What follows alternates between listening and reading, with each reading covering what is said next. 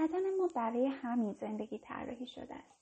کم تجربه تر که هستیم فکر می‌کنیم آرزوها و هیجانهایمان بالهای نامرئی هستند که به ما کمک می‌کنن پرواز کنیم که اوج بگیریم و از دردها و ناهمواری های زندگی رد شویم. گاهی آرزوهایمان به ما قدرت پرواز می‌دهند و گاهی عاشق شدنهای یواشکی. کمی که زندگی به پیش می رود انگار برای پرواز به چیزی بیشتر از آرزوها و هیجانهایمان نیاز داریم. ما انتظار داریم کسی باشد چیزی و یا نیروی فراتر از ما تا به ما پرواز را بیاموزد. پرواز از فراز دردها و رنجها.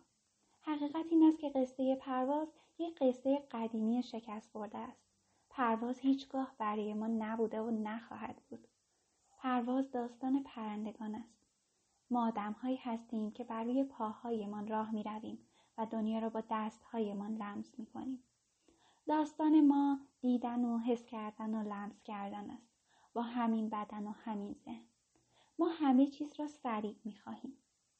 به همین علت مشتاق بالدار شدن هستیم تا سریعتر گذر کنیم. پرواز از موقعیتی که سخت است، از رابطه‌ای که به بنبست رسیده و از دردی که اکنون در زندگیمان به وجود آمده است. ما سریع ترین ها را اختراع می کنیم تا رد شویم و فقط به مقصد برسیم. سریع ترین اتومبیل، سریع ترین هواپیما، سریع ترین اینترنت و سریع ترین راه به دست آوردن. حقیقت این است که هیچ پروازی به ما کمک نخواهد کرد که دردهایمان کمتر شود.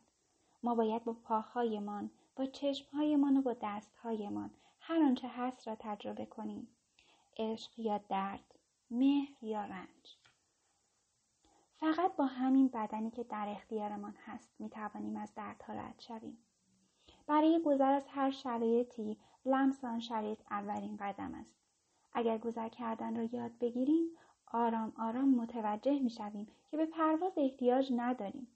تمام آنچه نیاز داریم یک نزدیکی عمیق است. نزدیکی به بدنمان و درونمان.